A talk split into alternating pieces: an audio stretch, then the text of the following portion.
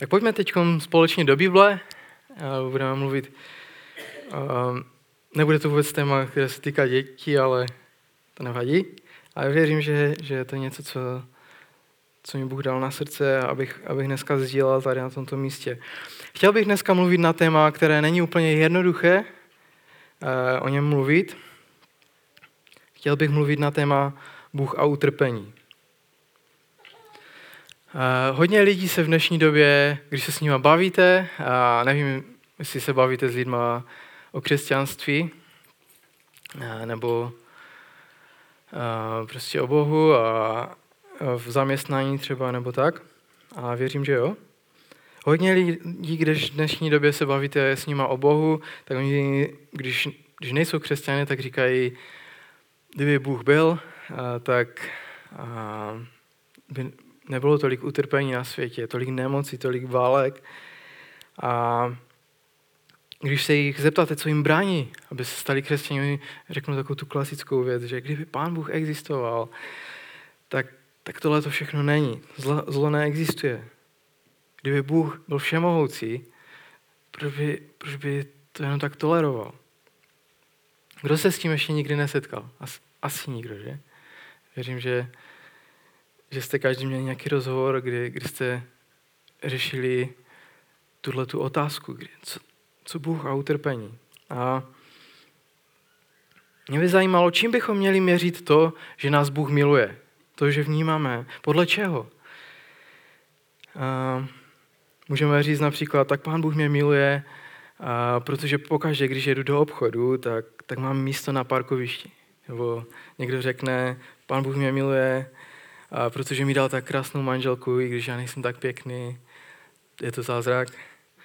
A, a nebo, nějaké jiné podobné věci. A chtěl bych dneska vyprávět jeden příběh, který se skutečně stal, eh, když tady pán Ježíš byl fyzicky na zemi.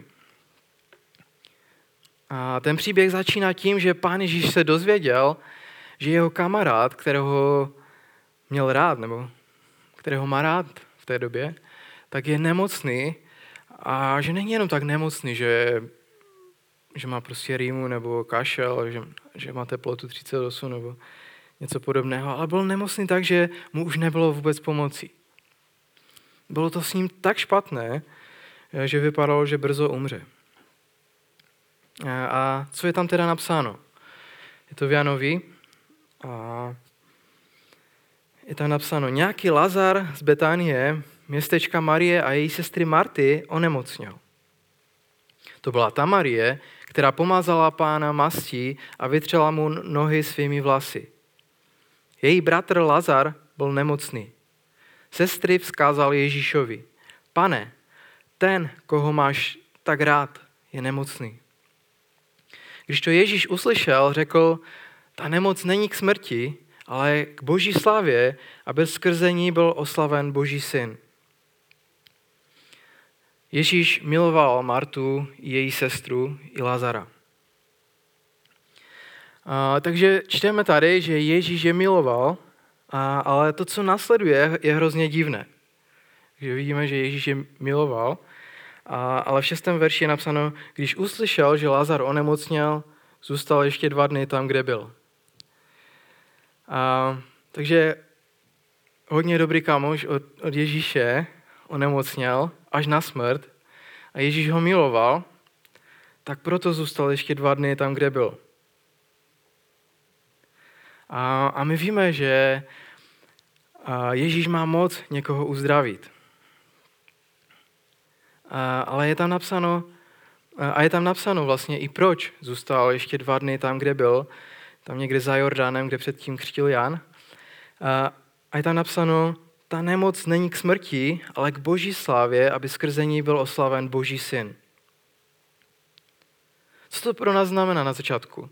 Znamená to, že pán Bůh nás nemiluje vždycky způsobem, jakým bychom si to my představovali. Jako, že dostaneme nové auto, nebo že dostaneme super novou práci, mm, ale že Bůh nás miluje tím, že dává samého sebe poznat více v našich životech. A to je prává láska, kterou Bůh dává. I když je to v těžkých životních situacích, Bůh ukazuje svou lásku tím, že se nám dává poznat takový, jaký ve skutečnosti je.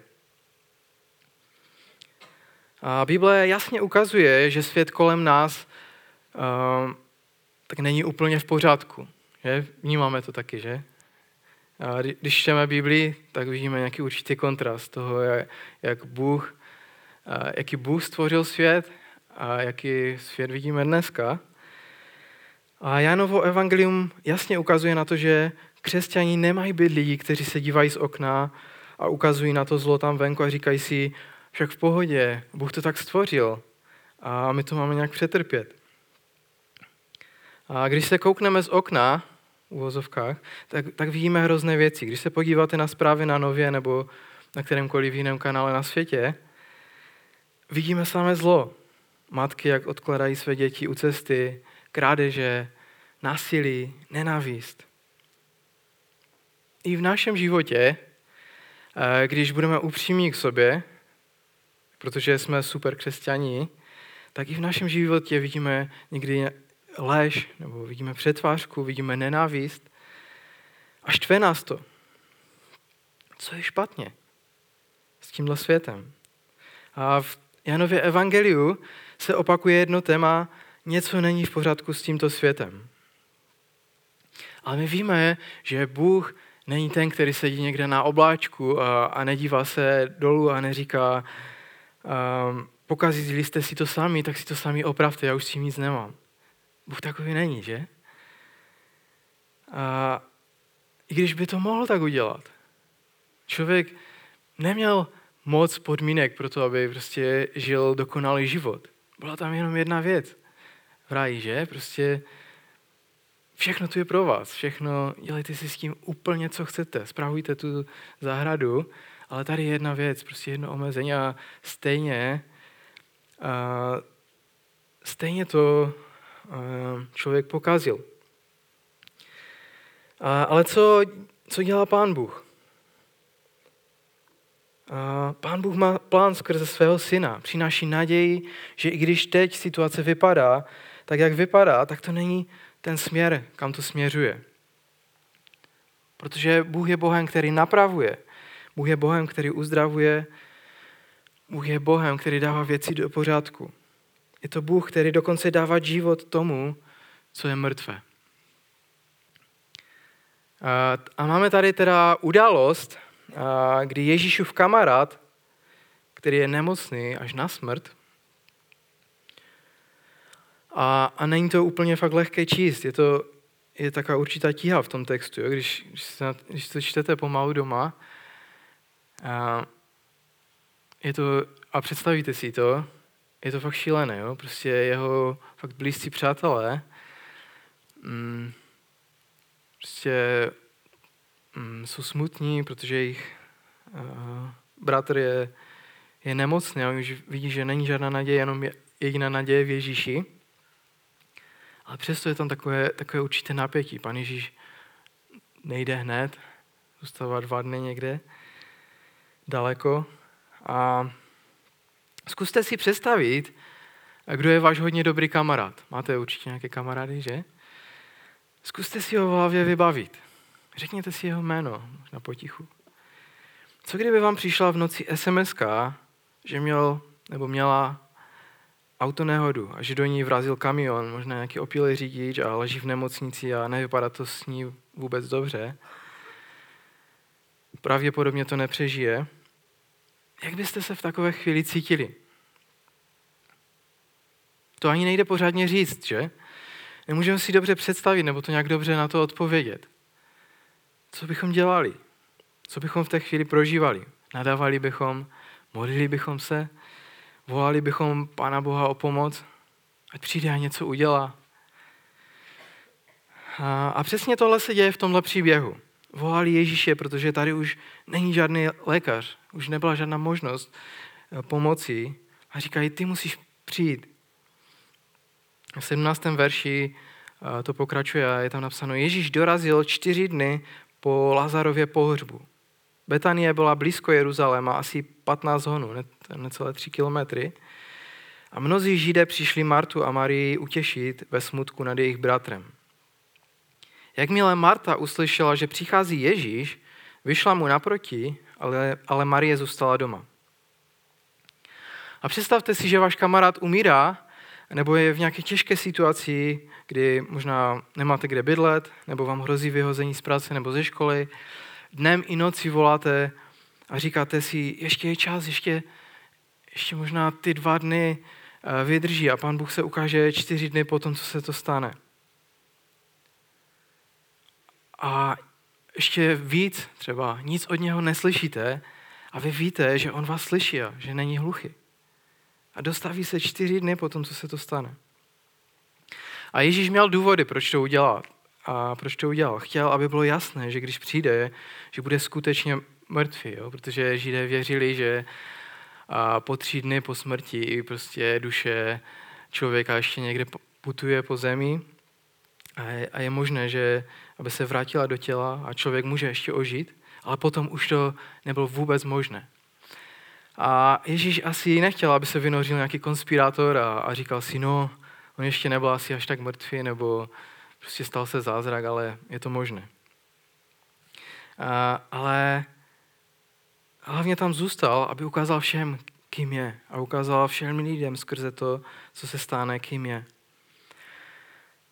A, a první naše reakce je, co se děje. Týden voláte k Bohu a on přijde čtyři dny po tom, co se to stalo. Jaké to bylo? Ale pro Ježíše. V 21. verši je napsáno, pane, kdybys tu byl, můj bratr by nezemřel, řekla mu Marta.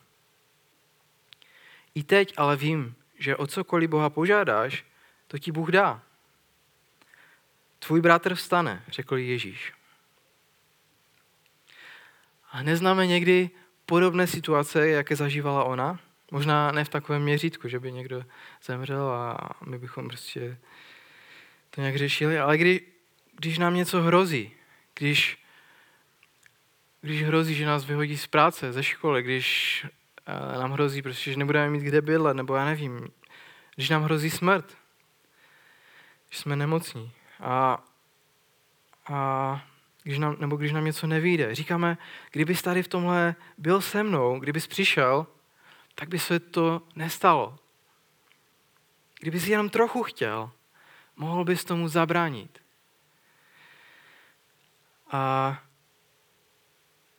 tak stejně, jak, jak lidé, kteří možná, s kterými mluvíme a říkáme, proč se nechce stát křesťanem, tak někdy my sami máme takovou otázku nebo takovou odpověď a říkáme, bože, kdybys tady byl, tak by se to nestalo. Kdybys tady,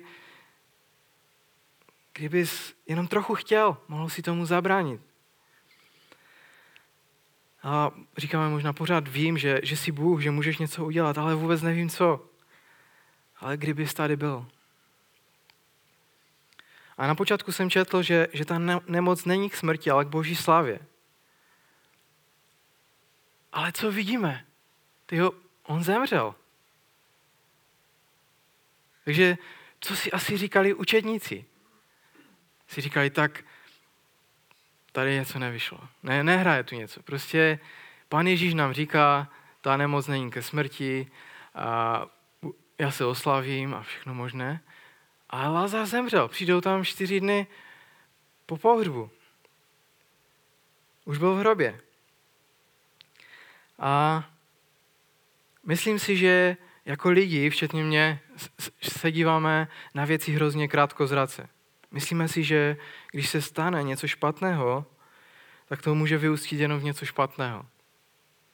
Když mě vyhodí z práce, co to může způsobit jiného než smutek a zklamání. Když mě vyhodí ze školy, tak mě doma taťka zmlátí, záleží, jakou máte taťku. A, a co může být dobrého na tom, když ně, někoho čeká smrt a v tom případě dokonce zemře? Nic, že? Ale Ježíš říká, že důvod, proč je Lázar nemocný, není proto, aby měla smrt poslední slovo, a aby zvítězila a pro jednou se zase ukázalo, že, že jaká je smrt silná a silnější než všechno, co můžeme udělat. Ale ta nemoc se objevila, aby se ukázalo, že boží moc je silná. Silnější než smrt sama. A Bůh rozhodně pracuje i ve špatných věcech, které se dějí v našich životech. Nejenom v dobrých věcech. My často se modlím a říkáme, a já to, já to hodně dělám a říkám, pane Ježíši, já ti děkuji za všechny dobré věci, které, které jsi dal do mého života a, a, a většinou to beru tak, jako že jako cítím, že prostě můj život je požehnaný a že Bůh se mě stará a že se mám dobře, protože Bůh je se mnou. Ale zároveň, a když se dějí nějaké zlé věci, tak se snažím přejít a říkám si, no, mm, to prostě stalo se marné, já nevím co. Ale, ale neberu to jako, že Bůh skrze nějaké také věci, které dovolil v našich životech, aby se staly, a že nás může něčemu naučit, že může nás naučit a ukázat více na sebe, dát nám lépe poznat samého sebe, jaký on je ve skutečnosti. A Ježíš, uh, Marta říká, kdybys tady byl, ale Ježíš říká, tvůj bratr vstane, tvůj bratr bude žít. Všichni uvidí, kdo jsem. V 24. verši je napsáno, vím, že vstane při vzkříšení v poslední den, odpověděla Marta. Já jsem vzkříšení i život, řekl jí Ježíš. Kdo věří ve mě, i kdyby zemřel, bude žít. A každý, kdo žije a věří ve mě, nezemře na věky. Věříš tomu? A vzkříšení z mrtvých bylo něco, čemu většina Židů věřila a vlastně i farizeové a zákonníci to vyučovali, kromě saduceů teda. To byla taková židovská sekta, která byla proti vzkříšení z mrtvých a vyučovali nějaké jiné věci. A farizeové to vyučovali, že v poslední dnech, když budou všichni vzkříšení, tak budou stát před soudem a tam, se, tam budou souzeni. A ono je možná lehčí věřit něčemu v budoucnu, že? Věřím, že to Bůh nějak udělá, že to Bůh nějak zařídí, že to nějak dopadne. Věřím, že až umřu, budu s Bohem. Ale to je někde za dlouho, tam. Ale, ale Ježíš a křesťanství není něco, co se děje někdy za dlouho. Je to o tom, že Ježíš sám je vzkříšení a život. A ti, kdo v něho věří, mají v něm život a nezemřou na věky. To je ale realita už teď. A Marta říká, že ví, že vstane v poslední den, ale Ježíš říká, já jsem vzkříšení a život. A jsem tady teď. Kdo věří ve mě, i kdyby zemřel, tak bude žít. Do čeho dáváš důvěru ty? Věříš jemu? Je napsáno, kdo věří ve mě, a, a ve, ve skutečnosti v hebrejštině, kdo věří do mě, by úplně tak dovnitř prostě a úplně to, to zdůrazněné, a že, že kdo věří v Ježíše, i kdyby zemřel, tak bude žít. Do čeho, da, čemu dáváme důvěru my? Věříme Ježíši? Věříme Pánu Bohu, že On je s náma v každé situaci, a je to, ať jsou to dobré věci, které se nám dějí, ať jsou, jsou zlé věci a možná nějaké utrpení, které zažíváme, nebo trápení. V 27. verši a Marta říká, ano pane, odpověděla, já jsem uvěřila, že ty jsi Mesiáš, boží syn, který má přijít na svět. Když to řekla, odešla a tajně zavolala svou sestru Marii. Mistr je tu a volá tě. Ta, jakmile to uslyšela, rychle vstala a šla k němu. Ježíš ještě nepřišel do vesnice, ale byl na tom místě, kam mu vyšla naproti Marta. Židé, kteří byli s Marií v domě a utěšovali ji, uviděli, že rychle stala a šla ven a tak se k ní přidali. Mysleli si, jde plakat k hrobu. A tak Marie šla za Ježíšem a on ještě nepřišel do města. Zajímavé, že? Už prostě možná věděl, už Lazar zemřel. On to vlastně i předtím říkal svým učedníkům, že Lazar usnul a oni to nějak nechápali, tak říkají, spánek mu prospěje. A on říkal, ne, ne, on umřel. A tak učeníci už tam šli s ním, že s tím vědomím, že věděli, že umřel. Ale Marie šla za Ježíšem a on ještě nepřišel do města, ale byl tam někdy na okraji. Co musíme pochopit je, že, že Ježíš nepřišel do toho města, nevykopl dveře do domu a neřekl, kde všichni byli a jak nějak Walker Texas Ranger a zeptal se, kde je ten mrtvý, já jsem ho přišel uzdravit.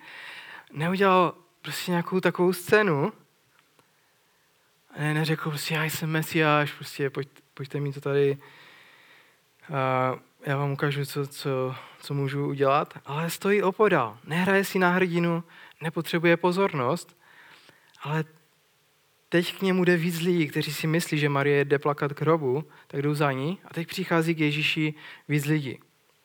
V 32. verši je napsáno, jakmile Marie přišla na, místo, kde byl Ježíš a spatřila ho, padla mu k nohám se slovy, pane, kdybys tu byl, můj bratr by nezemřel. Jak je to pro ně asi muselo být? Pořád to poslouchat do kolečka, že? Kdybys tady byl, tak bychom nemuseli všichni tady prožívat ten smutek. Kdybys tu byl, tak by se to nestalo. A tak to je všude kolem nás. Kdybys tady byl, tak by tahle válka nebyla. Kdybys tady byl, tak by tahle pohroma nebyla. Kdybys tady byl, tak by moji rodiče nezemřeli. Kdybys tady byl, tak by mě odtamtud nevyhodili. Kdybys tady byl, tak by mě tam nezbyli. To je asi pravda, ne? Kdyby Bůh nechtěl, tak by se to nestalo, ne? A když přijde ta otázka zla, toho trápení, co se děje, a, tak jsou podle mě dvě těžké otázky, které bychom si měli odpovědět. První je, že kdybychom chtěli, aby Bůh zastavil zlo, a, a teď, kdybychom chtěli, aby Bůh zastavil zlo, tak na jaké úrovni bychom chtěli, aby ho zastavil? Měl by aspoň zastavit všechny války, ne? Nebo vraždy a znásilnění. To by možná stačilo. A, ale kdo působí války, vraždy a znásilnění? Lidi. Na jaké úrovni by měl Bůh zastavit ty lidi? Až mu bude, až, až tomu člověku bude 30 a někoho zabije, tak Bůh řekne ne a, a zastaví ho. Nebo by ho měl zastavit v pubertě, když ví, že spěje pro šibenici, tak řekne, končím s ním, zabije ho teďka, aby v budoucnu nespůsobil válku. Nebo když je malé dítě, na jaké úrovni to Bůh má zastavit, to zlo. A jestli má zastavit zlo, tak proč jenom některé zlo a ne všechno zlo? Léž, krádež, přetvářka, pomluvy, to by nás musel zastavit všechny. A na druhou stranu jenom proto, že se něco špatného děje, tak to ještě neznamená, že to Bůh nemůže vést k něčemu lepšímu. Protože jestli Bůh, pokud by Bůh neexistoval, a lidé, kteří nevěří, že Bůh existuje, tak, tak nemají až takový problém se zlem, protože zlo nemá význam. Zlo nemá žádný smysl, protože všichni nakonec zemřeme. Pro, pro lidi, kteří nějakým způsobem nevěří, že, že existuje něco většího než my sami, tak nemají problém s tím dělat nějaké zlo nebo nějaké zlé věci, protože si řeknou, uh, prostě je to v pohodě. Hlavně, když já se mám dobře. A pro porážku zla může být naděje jenom ve světě, kde je Pán Bůh. Ve světě, kde Pán Bůh má poslední slovo nad světem. Bůh není někdo, kdo si z dálky užívá, jak lidi trpí, nebo někdo, kdo si užívá trápení. Protože on takový svět nestvořil. Nestvořil svět, kde jsou války, nestvořil svět, kde jsou nemoci. Není mu jedno, že se z jeho světa stalo tohle. Proto Ježíš dělá to, co dělá. Vidíme později v Janovi, že uh, vidíme Pána Boha v podobě Ježíše Krista co dělá v tomhle utrpení, že dává samého sebe. A vidíme v 33. verši, Ježíš uviděl, jak plače a jak pláčou židé, kteří přišli s ní. Hluboce pohnut v duchu a rozrušen se zeptal, kam jste ho položili? Pojď se podívat, pane, řekli mu. Ježíš se rozplakal. Na tenhle verš je hodně různých výkladů, co to znamená. Někteří tvrdí, že, že to ukazuje na nějakou empatii, Ježíš s nimi soucítí a plače s, ní, plače s nima. Možná, ale věřím, že to je daleko hlubší než to. Musíme se zeptat na těžkou otázku. Proč brečí Ježíš? Vždyť ví, že ho vzkřísí. Vždyť má moc ho vzkřísit, ne? Kdybych já byl nějaký superhrdina, nevím, jestli se díváte nějaké filmy o superhrdinek, ale kdybych byl superhrdina, měl bych super schopnost vzkřísit mrtvé, tak ta poslední věc by byla, že bych brečel u hrobu nějakého mrtvého člověka. Protože bych si byl jistý, že ten člověk vstane.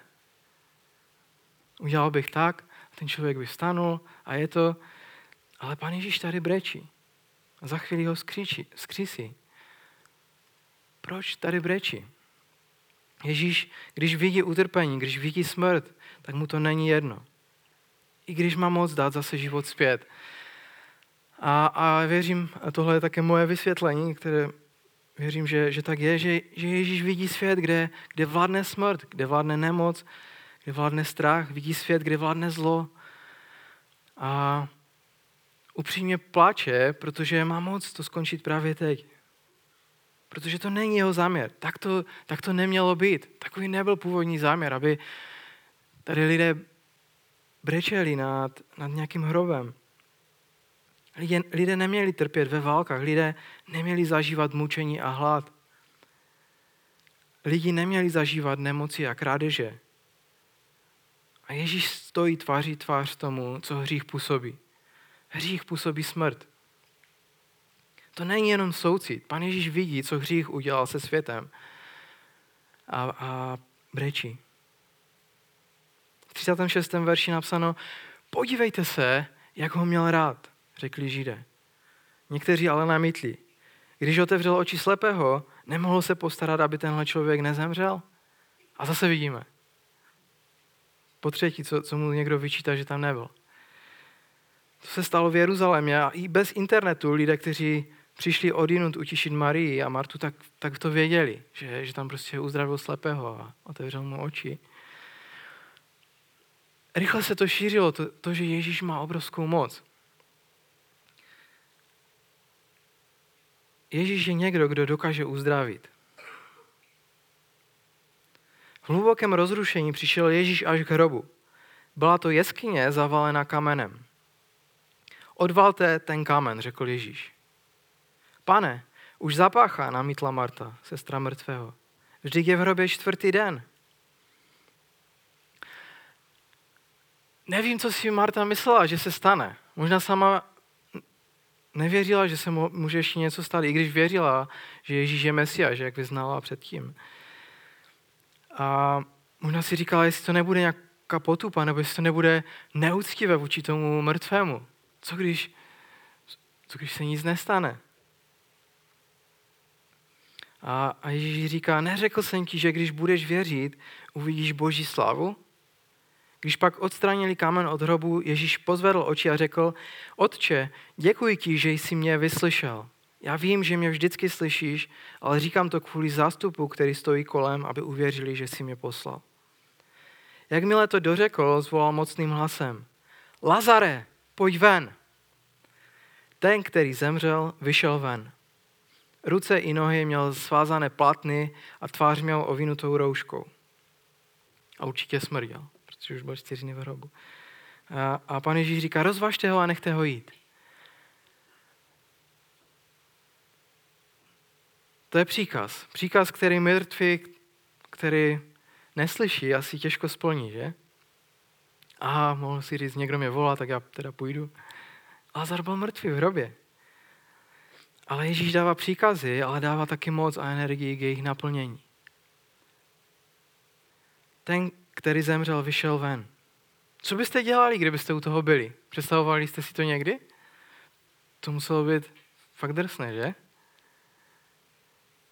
Spousta lidí tam brečí už čtyři dny v kuse.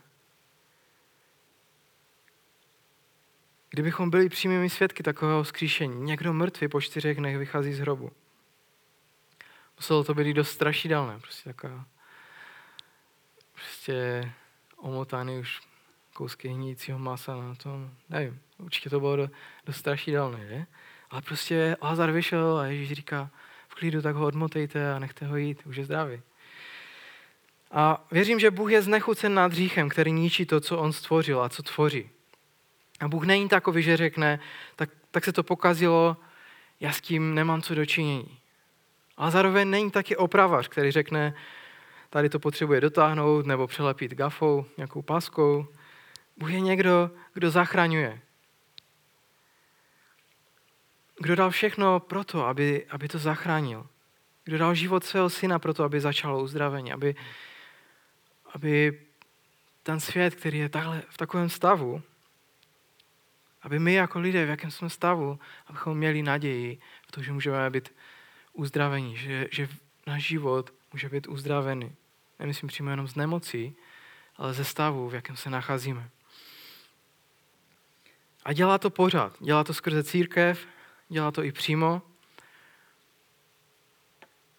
A chci se tě zeptat, co máš ty teď v životě? Každý máme něco. Každý něčím prochází. Nemusíme to říkat nahlas, ale proč myslíš, že to Bůh dělá? Dělá to proto, že tě nemá rád? Že nemůže? Nebo se mu nechce? Nebo protože tě má rád daleko víc, než si myslíš?